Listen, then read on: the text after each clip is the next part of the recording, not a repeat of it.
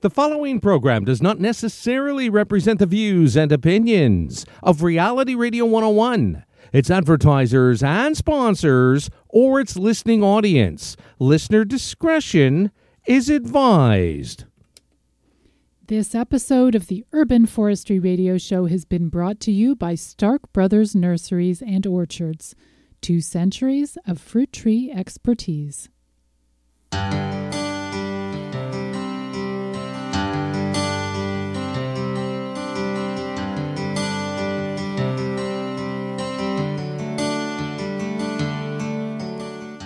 Welcome to the Urban Forestry Radio Show here on Reality Radio 101. In this radio show and podcast, we learn about fruit trees, permaculture, arboriculture, and so much more. So if you love trees, and especially fruit trees, or if you're interested in living a more sustainable life, then this is the place for you.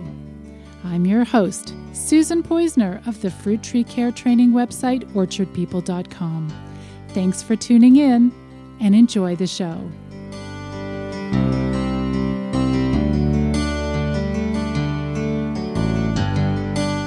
Welcome to the Urban Forestry Radio Show with your host, Susan Poizner. To contact Susan live right now, send her an email in studio101 at gmail.com.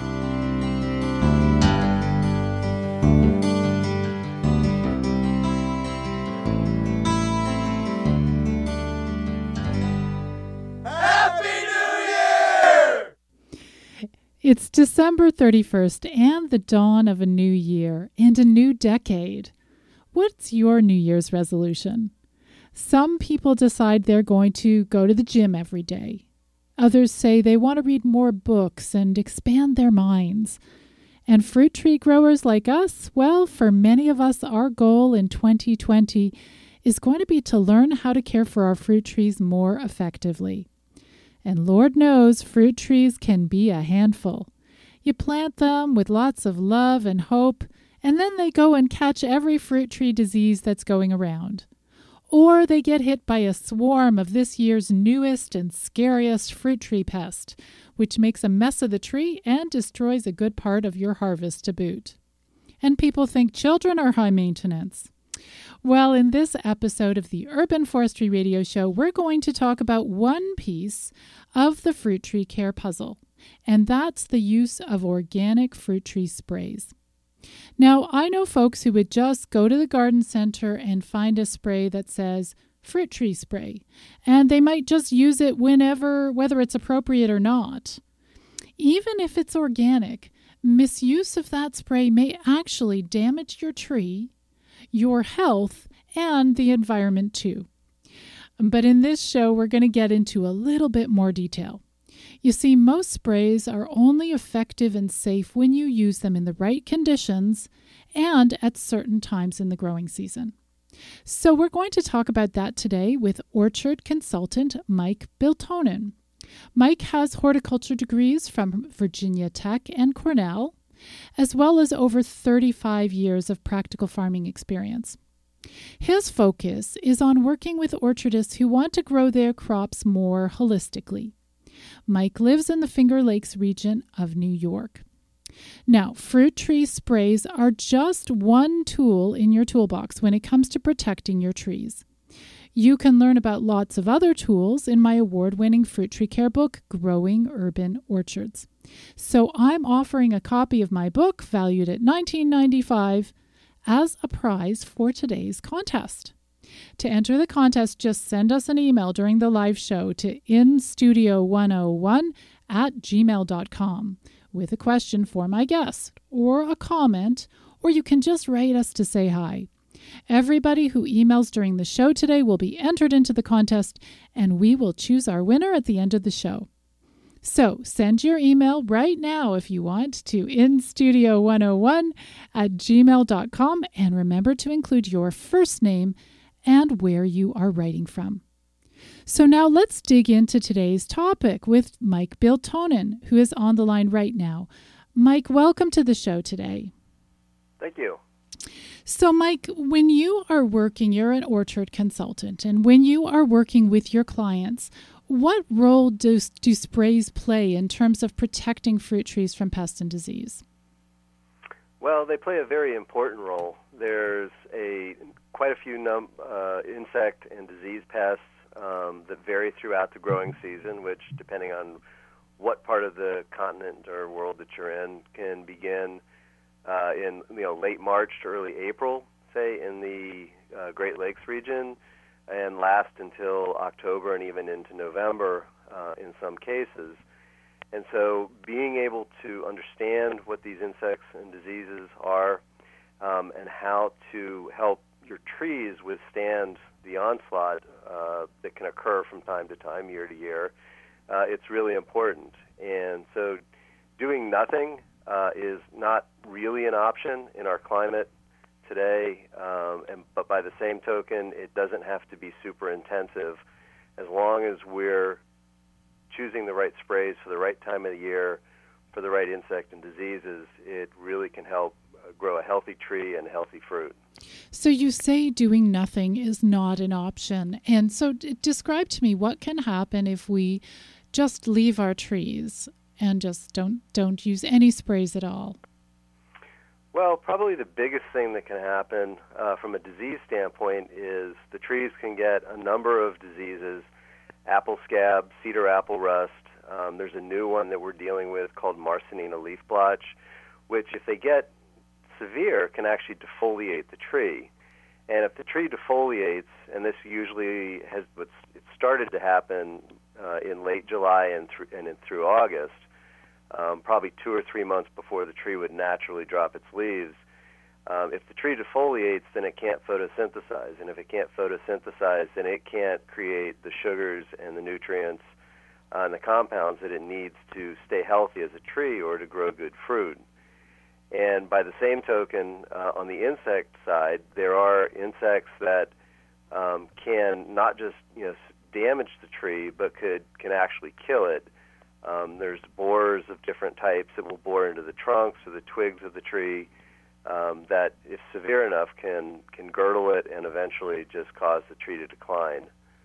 So It's- if we if we don't do anything, um, chances are that something will happen, um, and that over you know it could happen quickly, but usually it happens over the course of a few years to where the tr- the trees can just decline and die. And also, if you are growing your trees in an urban environment or where they they're more you know they're closer together to other trees, these problems spread really quickly from tree to tree. So if one neighbor in a neighborhood is growing a fruit tree and they let it go, all the other trees in the neighborhood will come down it, with the, the same problem. Is that true? Um, they can, yeah. It can spread fairly quickly, and that's particularly true in the case of bacterial diseases um, and some insects that that multiply quickly uh, and can can move fairly quickly in either the wind or the rain, or just fly from tree to tree. So yes, proximity is very important.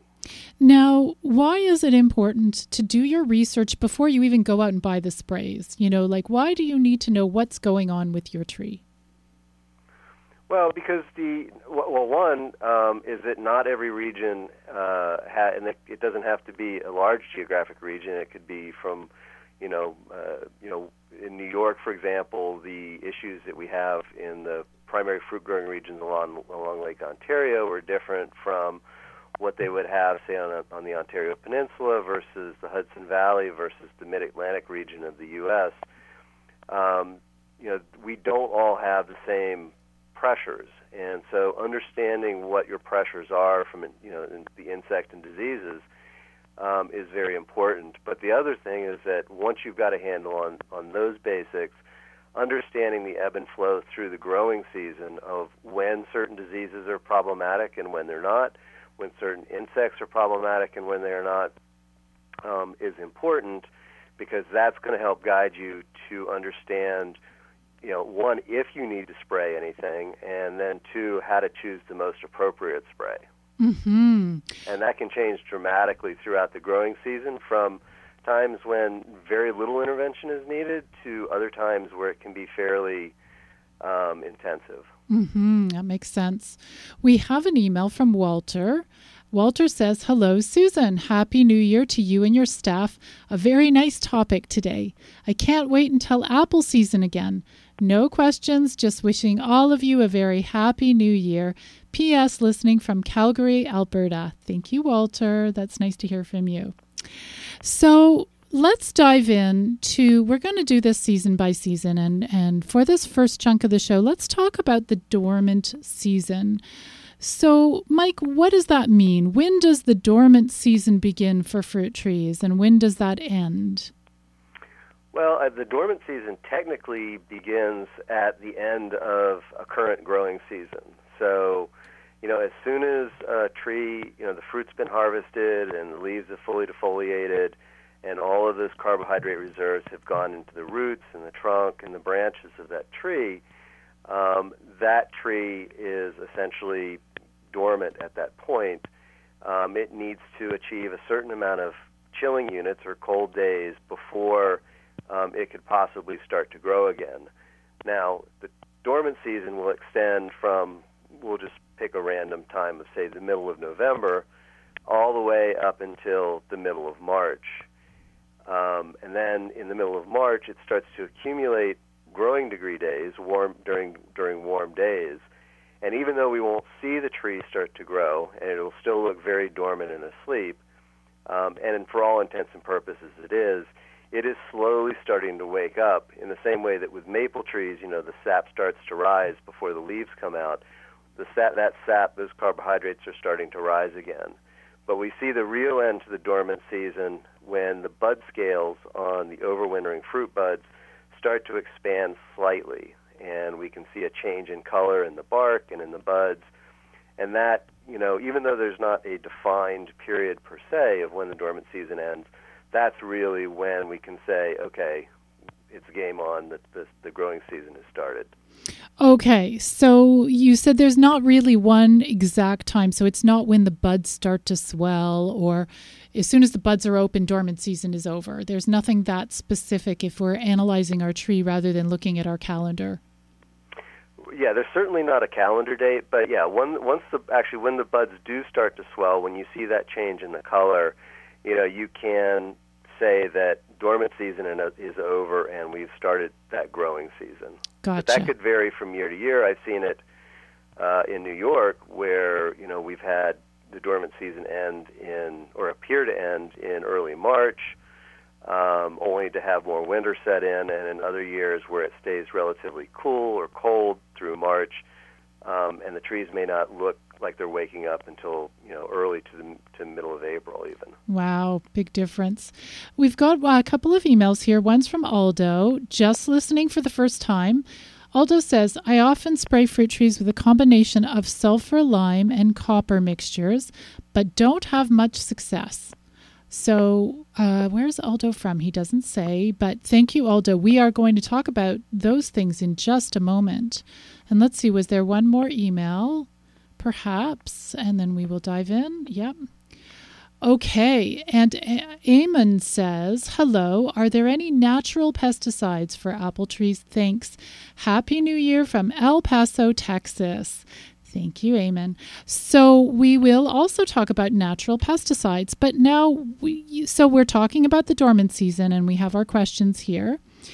Um, how are we going to protect our trees in the dormant season and why is this a good time to protect the trees? So what would you say about that, Mike? Well, just like the trees are sleeping and recovering, you know, during the winter, so are a lot of insects and diseases in in their own way.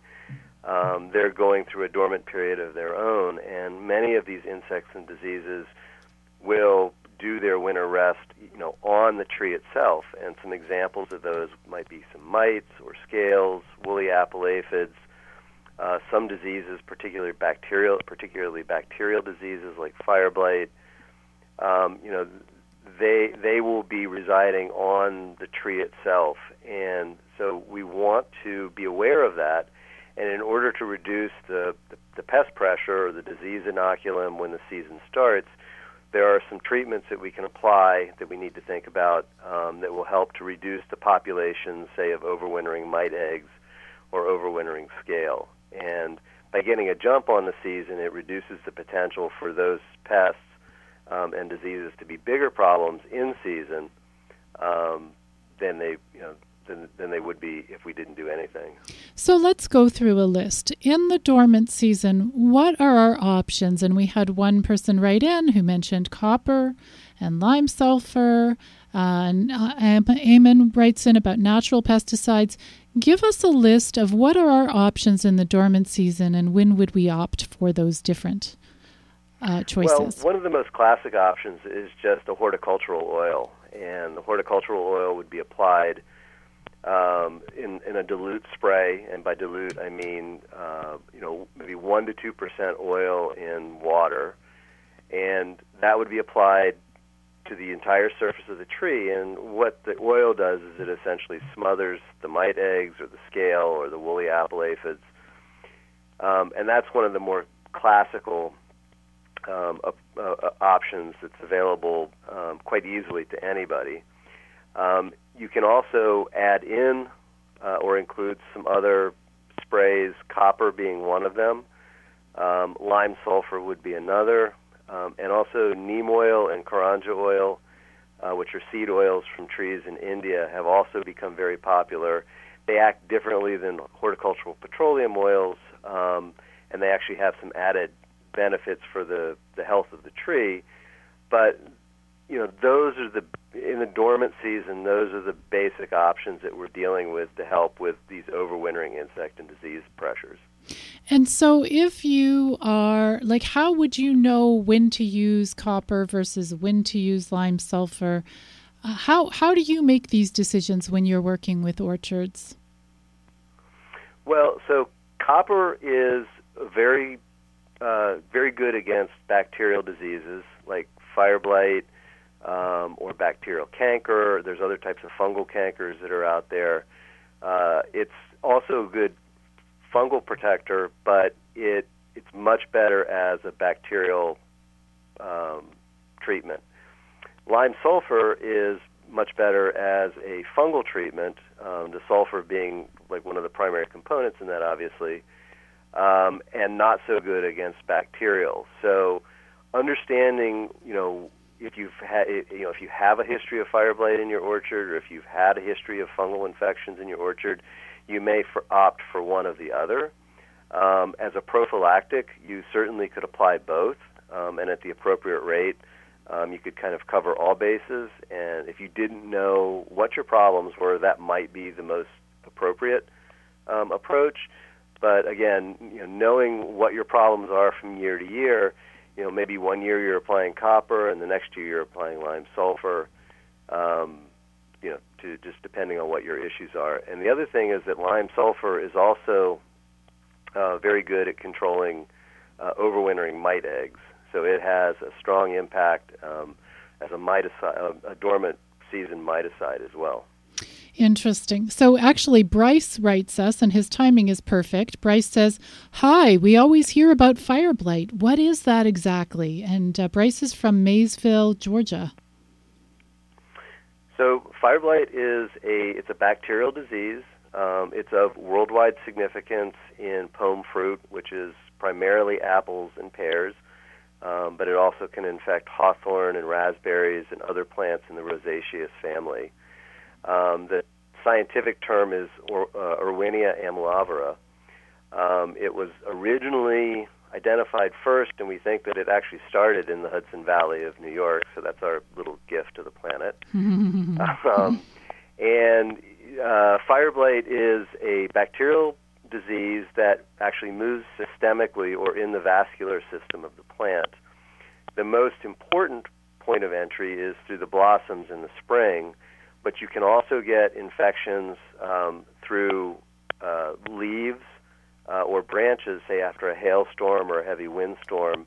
So it can enter through any type of opening, you know, in the tree itself. But again, the most important entry point is in the in the springtime during bloom when it can enter through the flowers. Um, and then once it starts to spread systemically, it not only will kill the, could kill the flower, but it can kill the spur, which is what the fruit bud is is born on. Um, it can infect the branch, and in very severe cases, it can actually kill the tree. And there's some varieties which are much more susceptible to fire blight than others. and there are some roots, apple rootstocks which are much more susceptible to fire blight than others.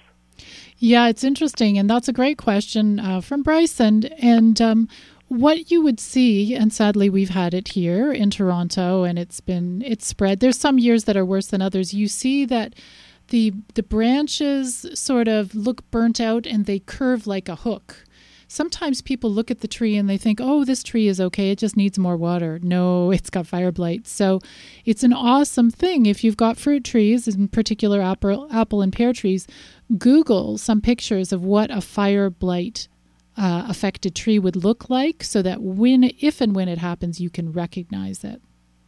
Yeah, and that's a good point because symptomatically, um, you know, fire blight is exactly what you described, and it looks like the tree has been scorched or there was a fire. But the other thing to realize is that you can have infected tissue on the tree that is not symptomatic with the infection. And so one of the cultural techniques for controlling fire blight is actually to cut out the infected branches. But when you do that, you need to cut beyond what you actually see by maybe about 16 inches. So if you have a, a shoot or a branch that's say, you know, 36 inches long, um, you know, the, you want to cut 16 inches below the last visible symptom of that to make sure that you remove all of the infected material. Because if you're just cutting through um, non-symptomatic infected tissue, it's going to continue to spread in that tree. Absolutely. By the way, there's a little clicking on the line. I'm not exactly sure where that's coming from. But sorry about that, guys. Um, okay, so we've got an email here from Norm in Toronto what are the benefits of neem oil? And also, can I just buy it from my local Indian grocery as opposed to from the garden center? Uh, as I heard, it is cheaper. Would it be the same stuff? So that's from Norm about neem oil. Yeah, so neem is a very interesting uh, material to use. Uh, pure neem oil uh, originates from the neem tree in India, and in its sort of unadulterated um, uh, shape, it's, it has a consistency of peanut butter, and it doesn't begin to liquefy until it gets up above 60 degrees or so.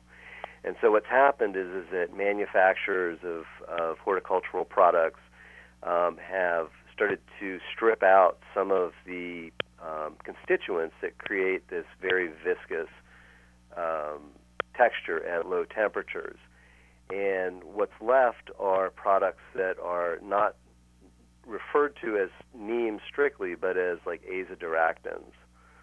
And there's a number of different azadirachtin products that are out on the market. Some are consumer, some are, some are um, you know more commercial uh, products. You still get a lot of the benefit um, that you would get from using pure neem oil, and you get a, a real advantage given that it's much easier to use. It mixes with water much easier. Um, whereas neem oil, there's a whole process that you have to go through to make sure that it's um, emulsified into the, the spray water quite well. So the that's the long answer. The short answer is is that um, it's going to be cheaper. It's not going to have everything that pure neem oil um, gets with it, um, but it's going to be a lot easier to use. And yes, you will get benefit from it.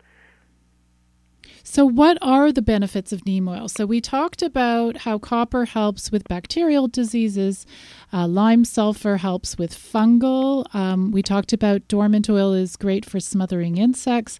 Where does neem oil fit in here in our um, dormant uh, season spraying? So, neem oil brings a number of properties with it. You know, of course, you you get the oil. So, like a horticultural petroleum oil, you're going to get the smothering effect on mite eggs and scale and, and the like. Um, but you also get a number of constituents, you know, fatty acids being one of them, um, that are really important for feeding the microbiome that's on the surface of that tree. And that's, you know, a good way to help build the biological robustness of the orchard that provides additional protective benefits, benefits against diseases um, and insect invasions as well. Um, but you also have this very interesting insect growth regulator uh, characteristic from neem that um, helps to debilitate, reduce the development of over other overwintering insects that are on the tree. And so, you know, like with moths and butterflies, they go from um, a larval stage to a pupal stage to, or I'm sorry, an egg to a larva to a pupa to an adult. So they have to go through these different life stages. And the insect growth regulating properties of neem oil help to reduce the success rate um, of those those types of overwintering insects. Um, other insects such as as aphids and leafhoppers, they don't go. They go through different instars, which are just larger versions of the you know, the previous previous version. So basically, the baby aphids look about the same as the adult adult aphids, except they just get bigger. They as well can help to reduce you know the development of those different instar stages. So you get three primary benefits. You get the oil, which is you know an insecticidal. Uh, you get the fatty acids, which feed the microbiome on the tree.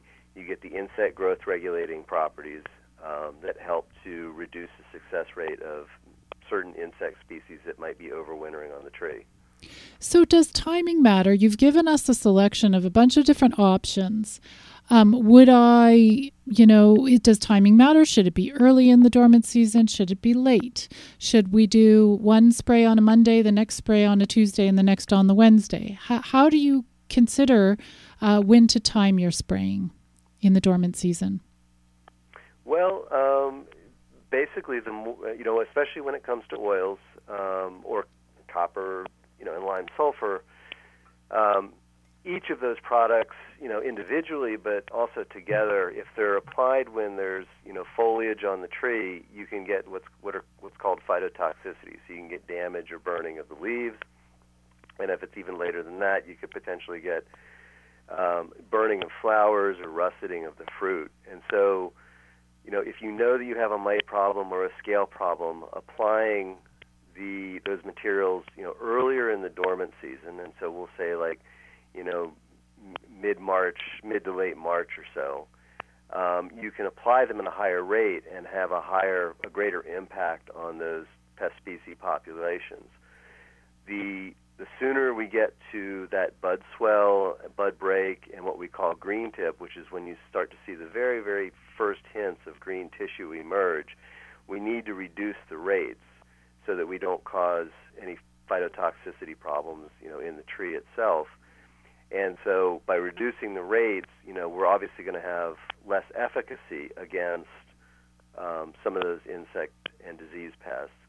Um, but as well, um, those pests are starting to wake up and they become more susceptible. So there's a little bit of a sweet spot, and, and I don't like to recommend applying anything too early in the dormant season. Um, I also don't want to apply it too late because then you know we have to reduce the rates too much. So somewhere right around what we call delayed dormant, so just as the buds start to swell, but before there's that green tissue, that's really the sweet spot of you know when you want to apply these for the uh, most efficacy. Now you can what we call tank mix. You can put you know each of these materials in a tank together, but you don't want to put them all in the tank together. So you could apply copper and oil, or you could apply uh, copper and lime sulfur together. Um, and I would, I, when we're using materials like that, I usually recommend waiting um, about a week in between each one. Oil can increase the potential for phytotoxicity. Um, it can also increase the efficacy of each of those materials. And so, if you're tank mixing, you know, any, or you know, mixing any of those together, um, you want to be aware that giving giving them time to dissipate on the surface of the tree is important before coming back and applying another. I just want to confirm here. So you said you can mix some of the things together. So you can mix uh, horticultural oil with copper.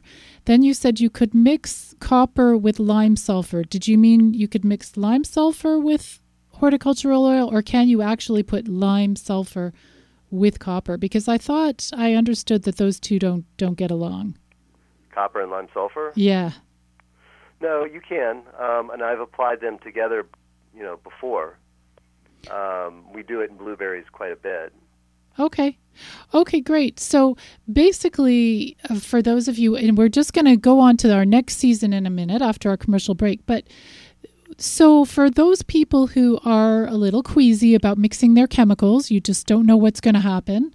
Um, why should they be careful? Like, what is it? Why should you do your research first before you just randomly mix your your different ingredients together in your sprayer?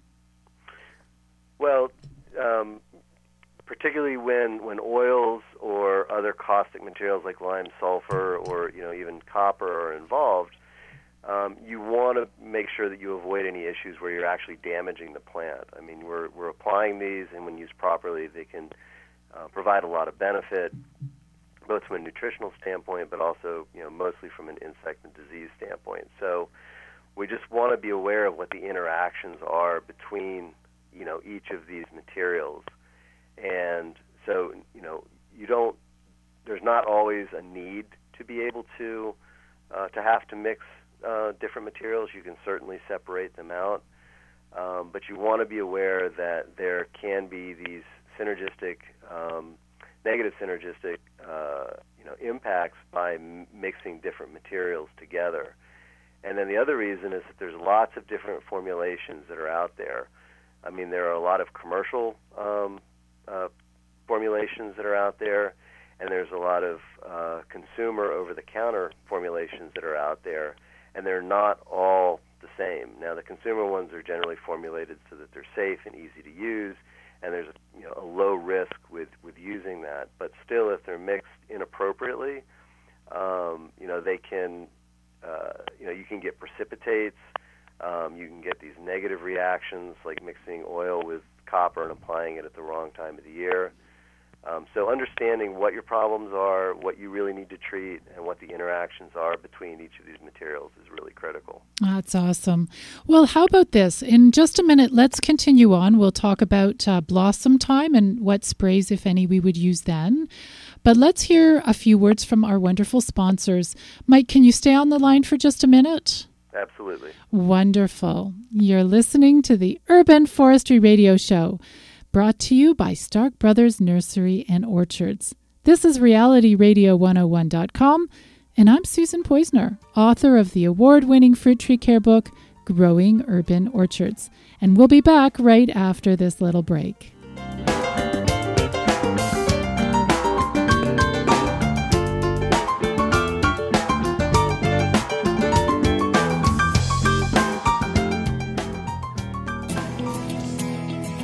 Stark Brothers is primarily a direct-to-consumer marketer of fruit trees, berry plants, nut trees. We do this on a national basis. We're the largest as far as what we do, and we've been doing it for 200 years. Company started in 1816 when James Hart Stark brought his family and a satchel full of apple scions across the Mississippi River. Settled here in what is now Louisiana, Missouri. The big first apple for Stark Brothers was the Red Delicious apple, and it started in 1893. And then 20 years later, uh, in 1914, the Golden Delicious apple was mailed to the facility here. Two thirds of all the apples eaten in the world today are cousins of these two apples. Essentially, they have the DNA of the Red Delicious or Golden Delicious apple in their DNA. We have about eight acres of warehouses, and we have between 350 and 400 acres of field production going on every year, which is split into two crops the crop you're budding and the crop you're selling. We have about five acres of greenhouses. We offer a wide variety of product. We're growing woody fruit trees, small fruits, raspberries, blueberries, knockout roses, kiwis. There's always a new product coming out or a new technique. E-commerce has changed our business model completely, and we recognize we're open 24/7, and the customer wants their merchandise faster and sooner than they ever have. What works well with us is that one, we're centrally located, that 75% of our customer base is within two days time in transit. We'll send an email on a Monday, and if you place your order today or tomorrow, you'll be planting this weekend. Stark Brothers Nurseries and Orchards. Learn more at starkbros.com. Hi, everyone. Congratulations on investing in a new fruit tree. Fruit trees are a blessing. With just a bit of skilled hands on care, they can give you plenty of delicious organic fruit for years to come. I'm Susan Poizner, an urban orchardist from Toronto, Canada, and over the years I've learned that how we care for our trees when they're young will determine their success and productivity in the long term. If you do want to learn more, there's lots more that I would love to teach you, like how to prune fruit trees of all shapes, ages, and sizes, how to optimize tree health, and various different ways to protect your trees from pests and disease. So, check out my website at orchardpeople.com, where you can watch free videos and read great blogs about growing fruit trees. Or you can check out my online certificate in beginner fruit tree care, where in just eight hours, including fun and informative videos, interactive quizzes, and information packed ebooks, you can learn how to keep your tree healthy and productive for years to come. Happy growing from orchardpeople.com.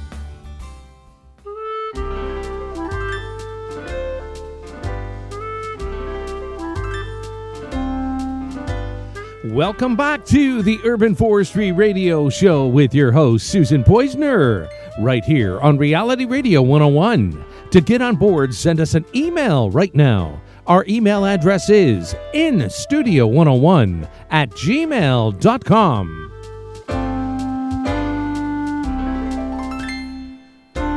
And now, right back to your host of the Urban Forestry Radio Show, Susan Poizner. You're listening to the New Year's Eve edition of the Urban Forestry Radio Show and Podcast, brought to you by Stark Brothers Nursery and Orchards. This is Reality Radio 101, and I am your host, Susan Poizner, author of the award winning fruit tree care book, Growing Urban Orchards. In today's show, we're talking about organic fruit tree sprays throughout the season and we're learning how you can start developing developing your own fruit tree spray schedule. My guest on the show today is orchard consultant Mike Biltonen of Know Your Roots, a consulting business based in New York State. In the first part of the show, we talked a bit about the options for sprays that you can use on fruit trees during the winter dormant season when our trees are bare with no leaves, blossoms, or fruit. But with when the weather starts to warm up and the, the trees get ready to blossom, what sprays can or should we use? That's what we're going to talk about in this part of the show. Now, just to remind you, organic sprays are just one of many different ways that you can protect your trees from pests and diseases. And you can learn lots of other ways in my fruit tree care book, Growing Urban Orchards. If you are listening to this show live today, you can actually enter our contest to win a copy of my book, which is valued at $19.95. To enter the contest, just write us an email during the show today with your question or comment or just to say hi. Send that email to instudio101 at gmail.com. That's instudio101 at gmail.com. And do remember to include your first name and where you are writing from. So, Mike, I just got an interesting email here from Tara. Uh, Tara says uh, she titles it "Can you elaborate, if possible, apricot trays, uh, apricot tree spray schedule?" So um, she says, "Hi all, appreciate your response. Blessings for 2020." From Tara. So, in terms of the sprays that we talked about for our dormant sprays, are any or all of them appropriate for apricot trees as well? Uh, yes, and particularly in the case of stone fruit, of which apricots are a member, um, they can get uh, bacterial and fungal diseases that apples don't get. And so the use of copper uh, and lime sulfur in the dormant season can be particularly uh, important to maintaining the long health, uh, long, long healthy life for apricots. So that's good. And always, by the way, Tara, always read the packaging. Some packages, uh, we've got a lime sulfur here, uh, package mix here in Canada that says specifically do not apply to apricot trees, and maybe other trees are okay. So, what, whichever choice you guys make in terms of what we're teaching you guys today, always read the packaging. So, apricots. Okay, so now let's talk about blossom time. Mike, how do we define what blossom time is, when it starts, when it ends, and what should we be spraying during blossom time? Well, so blossom time, so the, the flower itself is developed in the previous season. So the flowers that we're going to see in a few months were actually, and we're speaking about apples, um, those flowers were developed last June and July. So they've been sitting in the tree, um, benefiting from the growth. The, they're going through their dormant season right now. And when the tree starts to grow, that tissue will begin to differentiate um, into the various flower parts. Now, if you have a compound microscope, you can see this at the various stages. But for your average, you know, backyard gardener or orchardist, um, you're really not going to start to see um, the beginnings of the flower until what we call um, half-inch green, which is a it's a phenological stage. And at that stage, you can start to see the the flower really begin to to swell up, and it looks different from vegetative buds, which don't have any flowers attached to them, um, simply because it's just bigger and plumper. And the next stage after that is going to be a, a stage that we call tight cluster. And at that point, the leaves have started to unfold, and the flower parts have have pushed open. Now, it's still not a viable flower. It can't be pollinated. It can't begin to develop fruit because um, it's not fully differ- differentiated. But depending on the weather, that could be anywhere from you know a week to two weeks um, when we start to get the first what we call open blossoms, and that's when the petals and the sepals of the flower start to open up, and you can see the pistil and the anthers, which are the the fruit bearing and the pollen parts of the flower um, that are inside of it. And at that point, when you start to see the flowers really open, that's what we can call bloom time, the beginning of bloom time. Now, not all flowers will open at the same time, so the first flowers may precede full bloom by a full week. Um, but typically, you know, uh, in early to mid May, depending on where you're located again, um, you can see these first blossoms start to open. And then in central New York here, uh, by the by the middle to third week of May, we're definitely in full bloom. Further downstate in the Hudson Valley, it could be earlier in May to the second week in May, so they could precede us by maybe 10 days to two weeks even. But bloom time is when those first blossoms start to open, the petals are open, the, the, the flower can be pollinated, um, fertilization can take place, fruit development can begin, um, and then full bloom is when 90% of the flowers are open. And then bloom time ends, and that bloom time will depend on, on the weather, so it's really hot and dry and windy it could be done in a matter of days, or if it's you know relatively cool um, and the weather is very nice, um, that bloom period can last anywhere from two and even up to three weeks long. But once it's over, then the flower will shed those petals, and that period, that phenological stage, is what we call petal fall. And at that point, we can really start to see the receptacle in the the, the flower begin to expand, and we can see the very first beginnings of uh, fruit development. That's fantastic. It's a perfect explanation to help us understand that we're looking at the changes in the tree to decide what to spray and when to spray. So, when those blossoms are open, do we spray anything or are they just too delicate that we should just leave them alone and say this is a no spray zone? Well, uh, the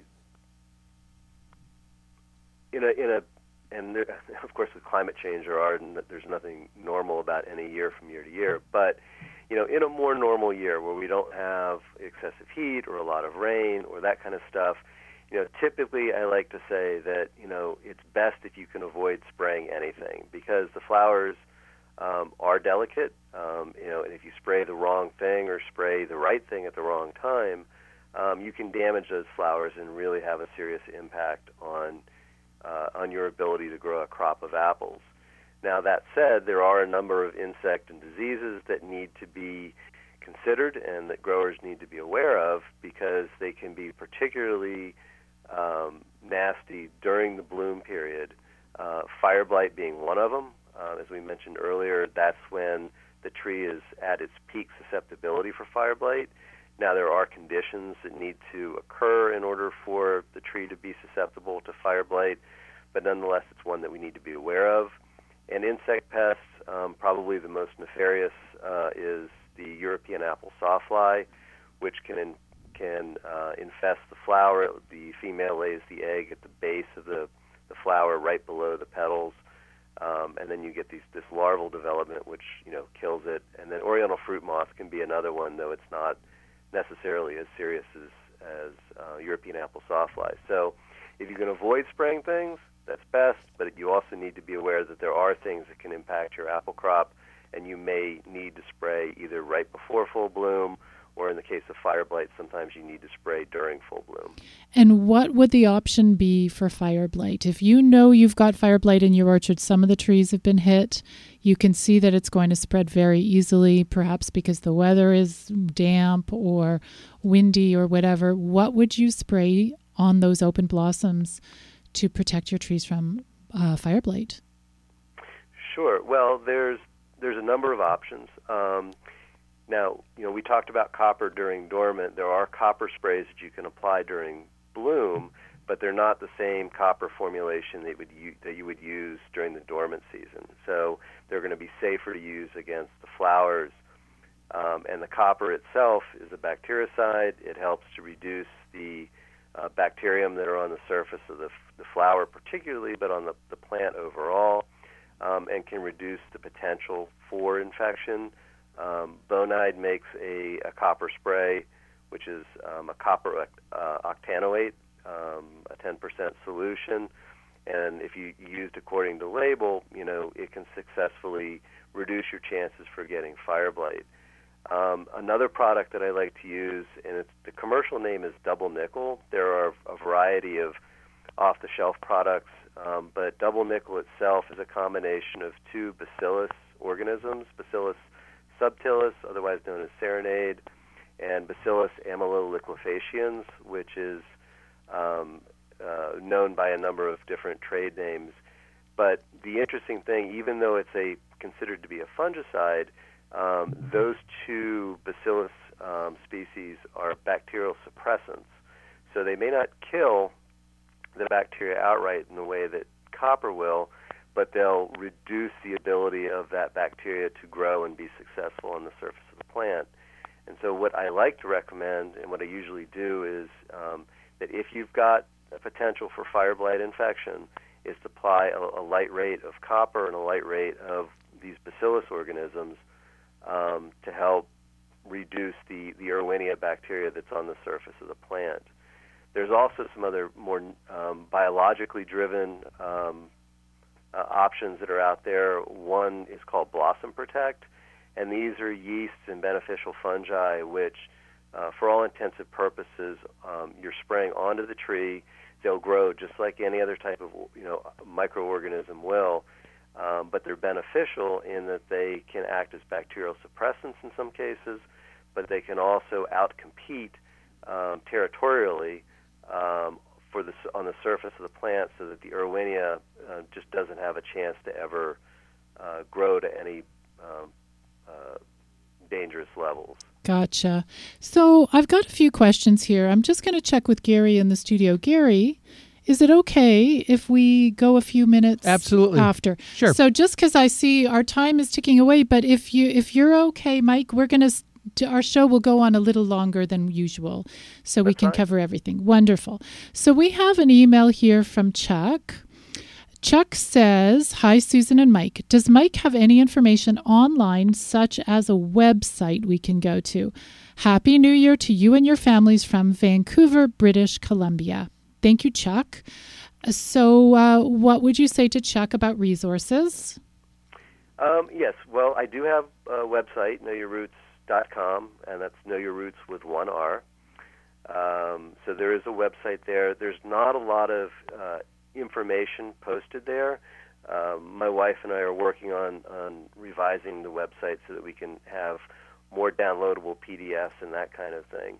But the best way for anybody to really stay in touch with what's going on in the field, um, the changes through the season, you know, recommendations, that sort of stuff, is to contact me directly and I can get them to uh, I can get them signed up or subscribed to my newsletter, which follows the season um, and has there's some opinion stuff in there, but most of it's horticulturally oriented, so people understand you know what's going on out in the field and what they can do to deal with issues uh, in their region.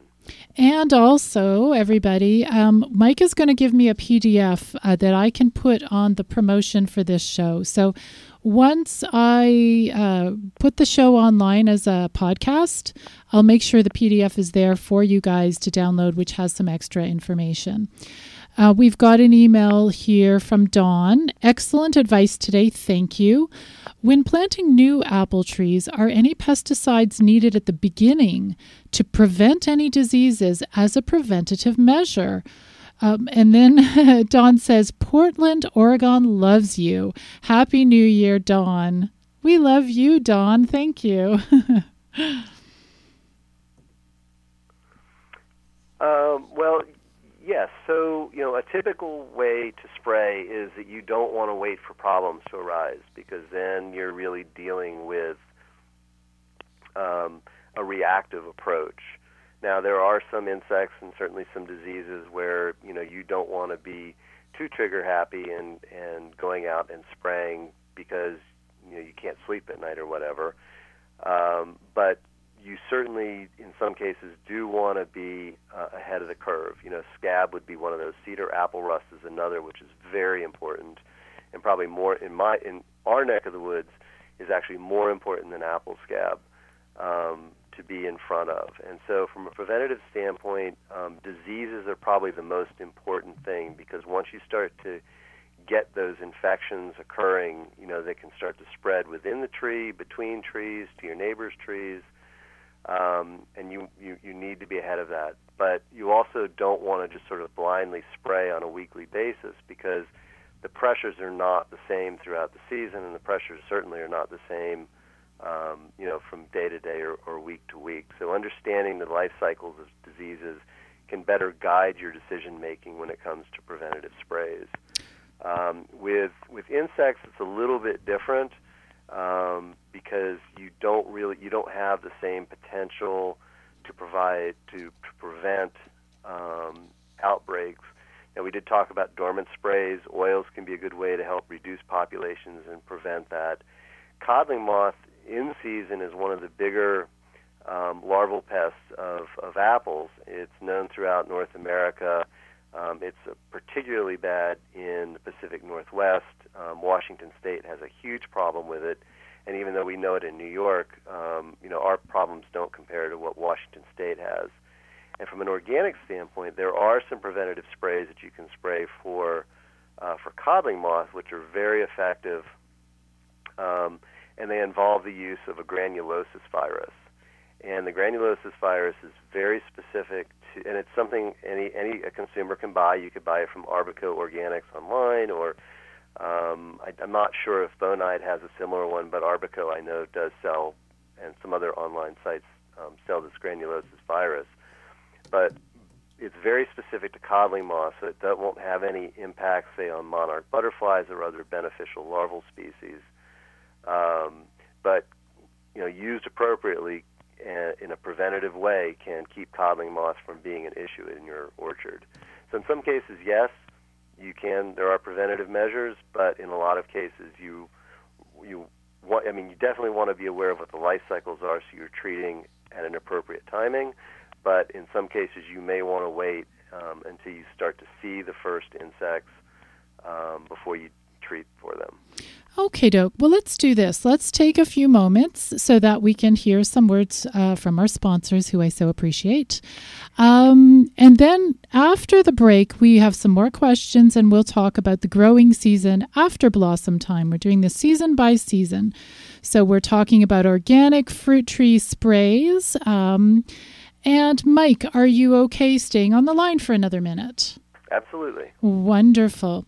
Well, you guys are listening to the Urban Forestry Radio Show on realityradio101.com. I'm Susan Poizner of the Fruit Tree Care Training website, orchardpeople.com, and we're going to be back in just a few minutes.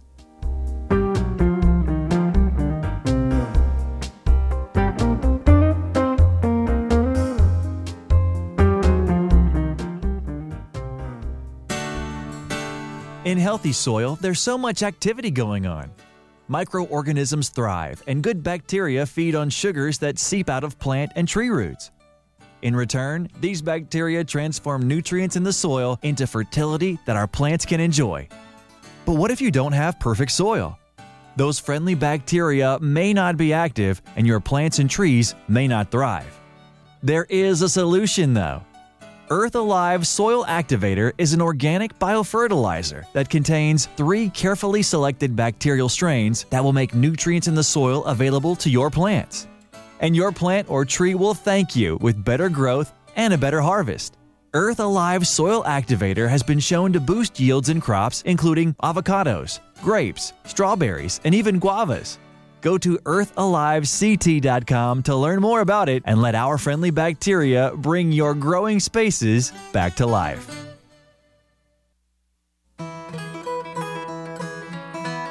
If you're thinking of planting fruit trees and you're looking for a wide selection of cultivars, consider Whiffle Tree Nursery.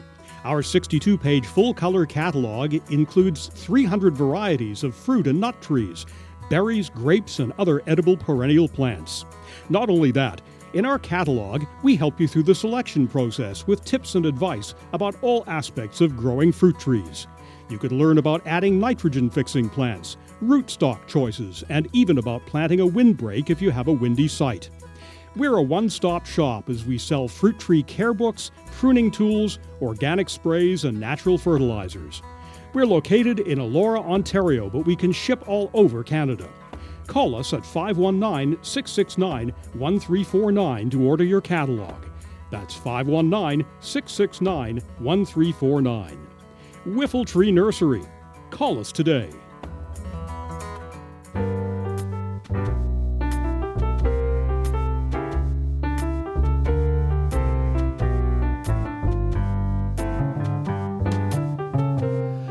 Welcome back to the Urban Forestry Radio Show with your host, Susan Poizner, right here on Reality Radio 101. To get on board, send us an email right now. Our email address is instudio101 at gmail.com. And now, right back to your host of the Urban Forestry Radio Show, Susan Poizner. You're listening to the Urban Forestry Radio Show brought to you by Stark Brothers Nursery. This is Reality Radio 101, and I'm your host, Susan Poizner of the Fruit Tree Care Training website, orchardpeople.com. Thank you so much for tuning in. My guest today is orchard consultant Mike Biltonen, and we've been talking about organic fruit tree sprays that growers can use throughout the seasons. So far, we've talked about dormant sprays and blossom time sprays, and in just a minute, we'll cover what to use in the summer. But first, have you entered today's contest yet?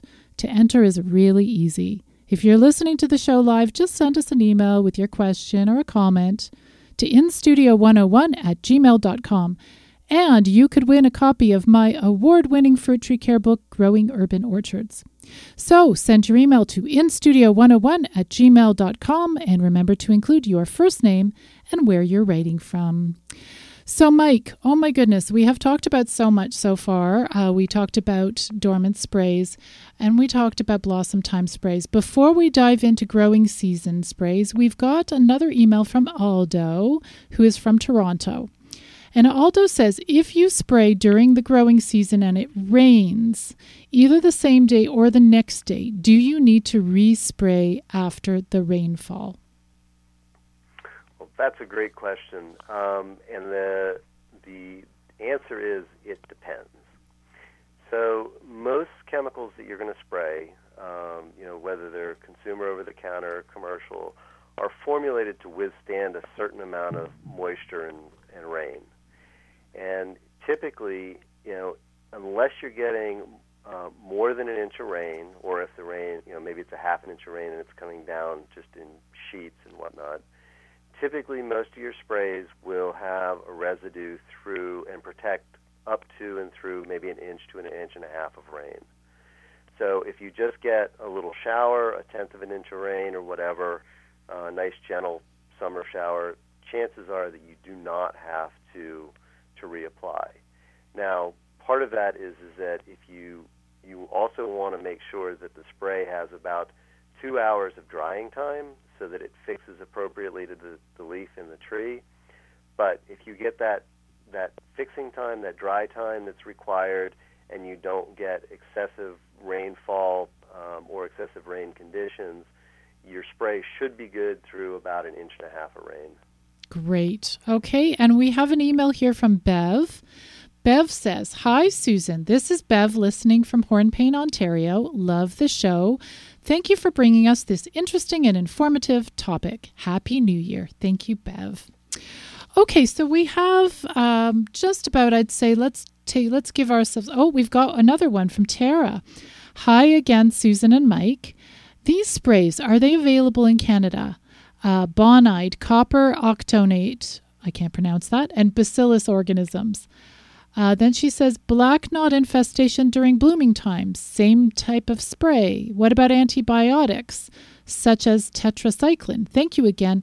Wonderful topic, and thank you so much for organizing this podcast. And that's from Tara in Erin, Ontario. So, Tara's got a good few questions, so we will go through a couple of them quickly. Um, are these sprays available in Canada? Um, I'll just answer this part. We may not have bonide here, but we do have a lot of the sprays, they just are under different names. So we do have copper sprays, we do have bacillus sprays. Um, I don't know if you want to add something to that, Mike. No, I don't. I you know, it's there are so many.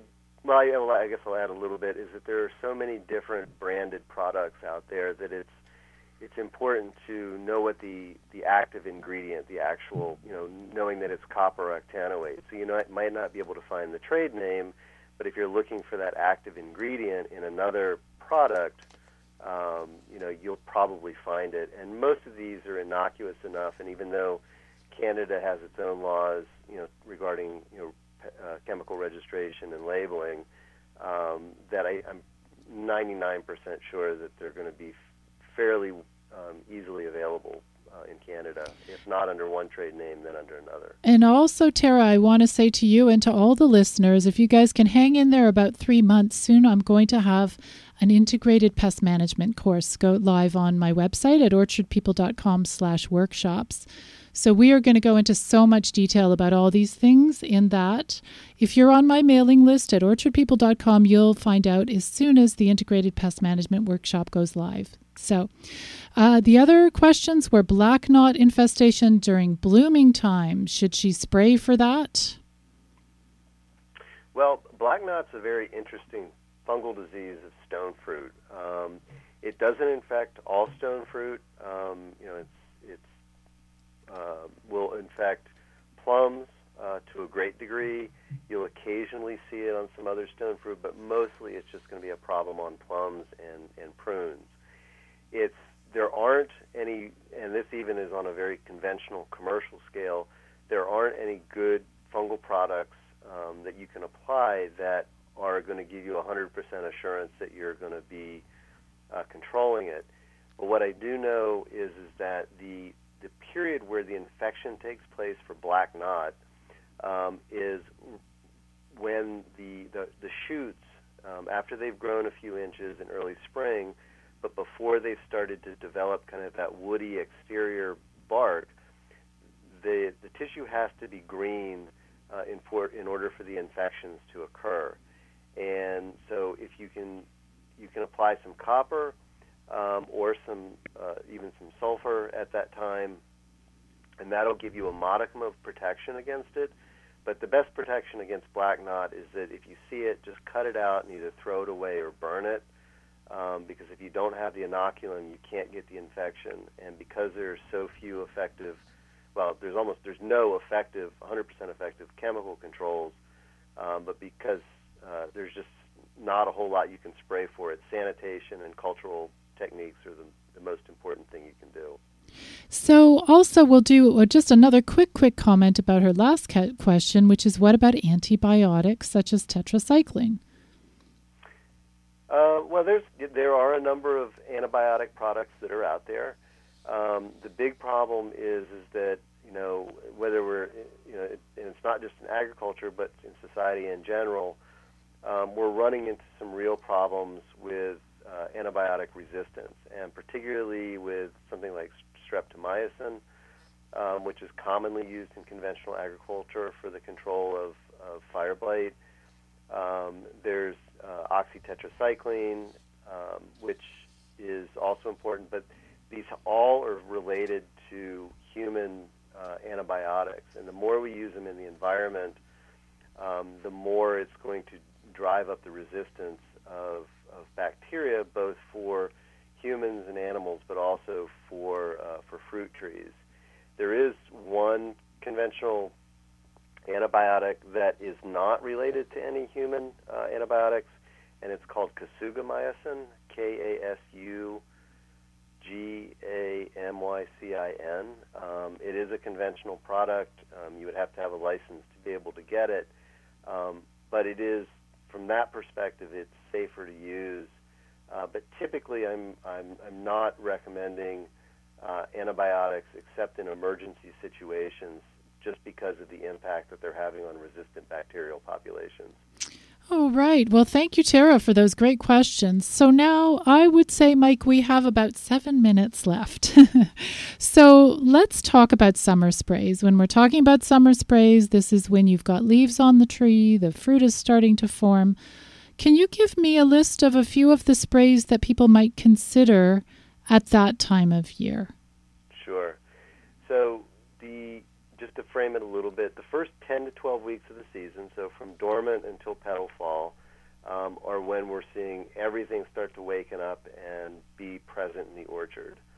After petal fall and during those initial fruit uh, growth stages is when we're starting to see more of the summer insect and diseases that come out. Um, now, they're going to be different than the early season insect and diseases. Some will be the same. Uh, but the intensity from an organic standpoint tends to go down a little bit. You still need to be vigilant, uh, but it goes down a little bit. And you can be fairly regimented in your approach. I already mentioned granulosis for codling moth. That's one product that could be used. Um, Dipel uh, or uh, any Bacillus thuringiensis product um, can be used to help control other larval organisms like oblique banded leaf roller, green fruit worms, oriental fruit moth, codling moth to some degree. Um, and then there's also Entrust or a spinosad insecticide, uh, which is also uh, an important part of that overall rotation. And I think when those are used in conjunction with an, a kaolin clay product like Surround, um, they can provide a very robust insect control uh, program and keep everything at fairly low levels. Um, when you get later into the season, and again, depending on where you are, you know, it could be mid-July to early August, you're going to see something um, come out called uh, apple maggot fly. And those can be controlled uh, organically using red sticky spheres and lures and just trapping them out. But Entrust or a spinosad insecticide and surround will also keep um, any potential apple maggot problems um, at, a, at a fairly low level. Um, one final, you know, product that's out there are the pyrethrums or pyrethroids. Pyganic is probably the most common or popular of the organic uh, pyrethroid products that are out there. Um, they tend not to be as powerful as spinosades, but they can, a, when used in a rotational perspective, um, you know, they can also provide a lot of protection against some insect pests, um, aphids, leafhoppers, that kind of stuff. Hmm. Um, and then from a disease control standpoint, unless there's some really, unless there's specific issues that somebody is dealing with, again, I go back to the bacillus products plus a copper um, every 10 to 14 days throughout the growing season just to provide some fungal protection. So, a lot of those products we talked in the beginning, like the copper, you have to have the right type of copper, you have to have it, you know, the right strength. But it sounds like copper is one of those ones you can use throughout the growing season if it's appropriate. Because um, you've mentioned a few things uh, again. So, is that the case that some of these ones, like, would you ever use horticultural oil during the growing season? Um, you could. There are some very um, highly refined horticultural oils. Uh, one branded product is called JMS Flowers. Uh, I believe they're out of Florida, but it's fairly common uh, on the market. It's a very clean uh, horticultural oil that doesn't have the potential for phytotoxicity, again, unless it's misused. but it can provide some benefit for piercing, sucking insects like leafhoppers and aphids and mites. You can get some control with it um, during the summer. So, horticultural oil, um, a, a, a, refined horticultural oil or a stylet oil, as, we call it, uh, can be also used in rotation with those other products. So, Mike, I got to say thank you so much. We have during the show we've we've covered a lot of stuff. Um, to give people an idea of, for instance, the importance of dormant oil sprays, you know, just when we think we should be putting up our feet and relaxing, that's kind of time that we should also be doing more work on our trees. And also just to get a big picture of what is involved in spraying. So I, I really appreciate you being able to touch upon um, this topic. So, again, let's tell people how they can get more information. I am going to have a PDF on uh, the link for this show on orchardpeople.com. If you go to orchardpeople.com slash podcasts and you find this show, um, there will be a PDF from Mike with some more information. Are there any other resources you would suggest, Mike, to help people if they want to create their own spray schedule that works for them and the problems they have in their orchard? Sure. Uh, I mean, you know, again, my newsletter is a really good resource. I also have uh, that one document that I sent you as part of a larger course um, offering that I have, which is not all about insect and disease management, but there is some other there's some other things in there that might be useful to people. Um, I would say that any, uh, especially Michael Phillips's first two books, um, are very helpful um, in that regard for growers who are interested in organic and especially holistic um, apple growing. Uh, from a more sort of academic approach, um, most land grant universities, and you know, given that I'm a stone's throw from Cornell, I, I kind of lean on, on what they they publish. But they do have a tree fruit guidelines publication that comes that's revised and, and released every year prior to the start of the season. The first part of that book has some really good foundational stuff, just about IPM, spraying technology, etc and the second half has, um, even though it's not a recipe per se, it's a list of materials that are available for different insects um, and diseases. Now it's more oriented to the commercial grower, so there's conventional materials in there, but they're also including a lot of um, organic materials um, as well in their in their guidelines as well. And then uh, lastly, or, uh, Cornell, even though it's it's going to be revised over the next year or two, but there is a free online organic apple growing publication that Cornell published about 10 years ago that's also a really good background resource.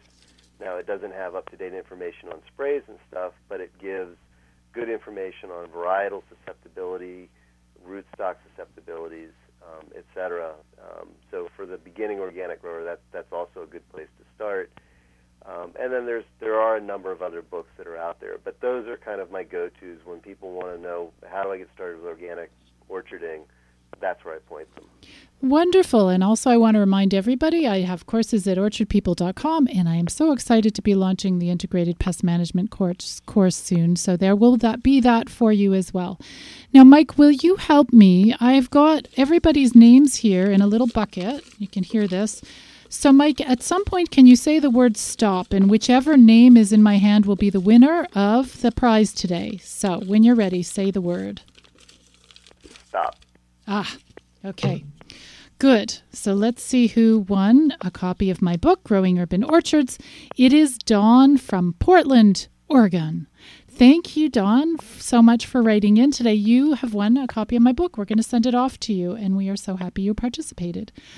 So, Mike, thank you so much for coming on the show today. We'll have to have you back. We'll talk about lots of different stuff with you next time.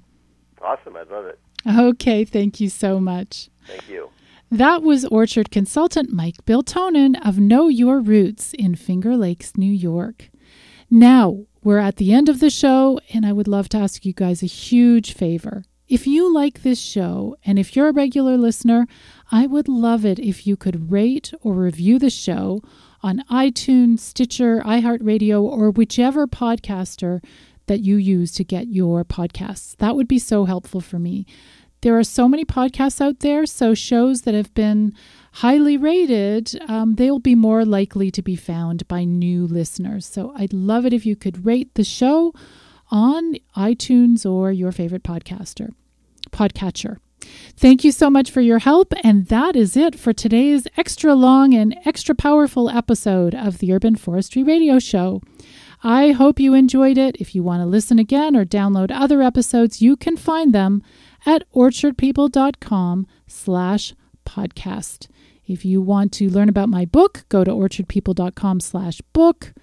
And if you're interested in online courses, go to orchardpeople.com slash workshops. You've been listening to the Urban Forestry Radio Show. This is Reality Radio 101, and I'm Susan Poizner from orchardpeople.com. Thank you so much for tuning in. Happy New Year, everybody.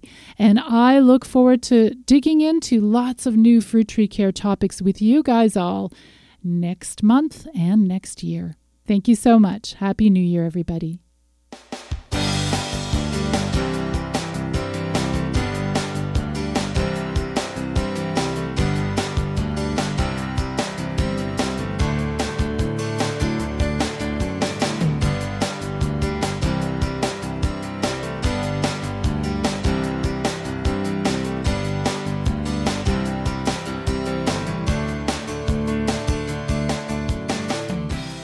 You've been listening to the Urban Forestry Radio Show on Reality Radio 101. To learn more about the show and to download the podcast where I cover lots more great topics, you can visit orchardpeople.com slash podcast. The show is broadcast live on the last Tuesday of every month, and each time I have great new guests talking to me about fruit trees, food forests, and arboriculture. If you're interested in learning more about growing your own fruit trees or just about living a more sustainable life, go to orchardpeople.com and sign up for my information packed monthly newsletter. If you like this show, please do like our Orchard People Facebook page. You can also follow me on Twitter at, at Urban Fruit Trees. Thank you so much for tuning in. It's been wonderful to have you as a listener, and I hope to see you again next time.